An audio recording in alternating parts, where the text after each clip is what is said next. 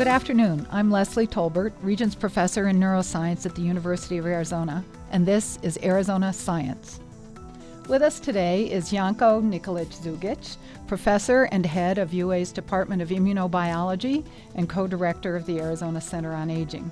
Janko, who has both medical and doctoral degrees, is interested in how our immune systems change as we age and how closely the diseases of aging actually are related to changes in immunity. Welcome, Janko. Thank you, Leslie. So, our immune system is our body's defense against infections. What got you interested in studying the basis for all of this immunity? You know there's always this little little answer that you know you were very sick as a kid which i happen to have been. And so it's always like this mystery of what you know what was going on with me and things like that. But really beyond that it's uh, uh, you know understanding this fascinating fight against microbes and you know they're so tiny you don't see them. And then you know your cells are so tiny and you don't see them either. And so there's a whole war on the battlefield happening there that you know you're trying to decipher and understand how how it uh, you know goes on and what can we do to make us prevail rather than the microbes. And one of the things you've taught us is that our immune systems are changing across our lifespans. How much of the immune system that I was born with do I still have right now?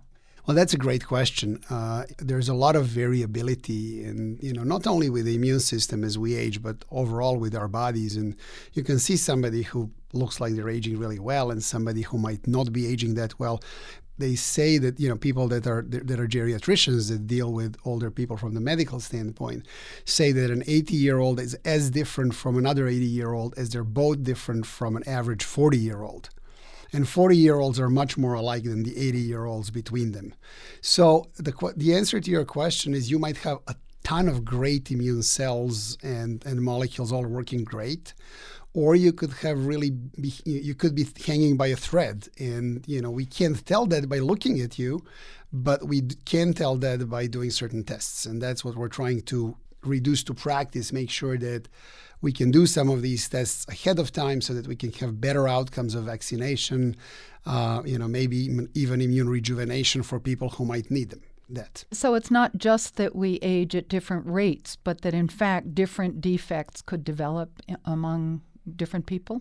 That is correct. That so is you're, correct. You're looking at the personal immune system. That's actually very acute, I think, when it comes to the to the questions of aging. There is that that that personalized aspect that I think is really going to hold the key to what we do.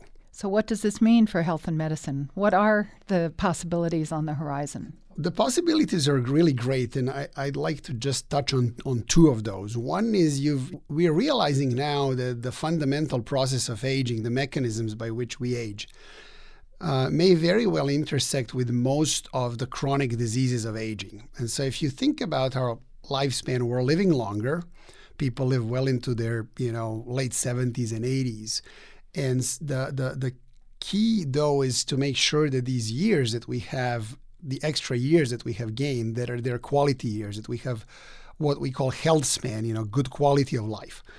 And uh, there are there's now evidence that if you can uh, intervene at the fundamental basis of the aging process and delay aging by basically playing with metabolic switches inside the cell and inside the organism, you may be also able to delay some of the biggest killers that we have and the uh, diseases that make us miserable, such as cancer, you know, neurodegenerative diseases such as Alzheimer's and Parkinson's, metabolic diseases.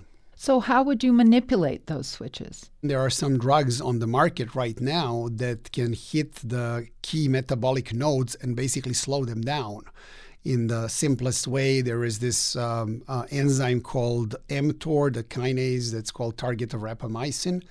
And uh, that one, if you if you uh, slow it down, or if you kind of like um, you know uh, attenuate it a little bit, seems to be giving you this prolonged lifespan in many model organisms, from fruit flies to mice and a lot of health benefits. And we're trying to see now how people can be reacting. And is the time horizon on that five years, 10 years? I think it's between five and 10, actually. We're pretty close. I mean, you know, normally us basic scientists, as you know, are very, you know, we loathe to, to, to, to put a number because we don't know how much we don't know.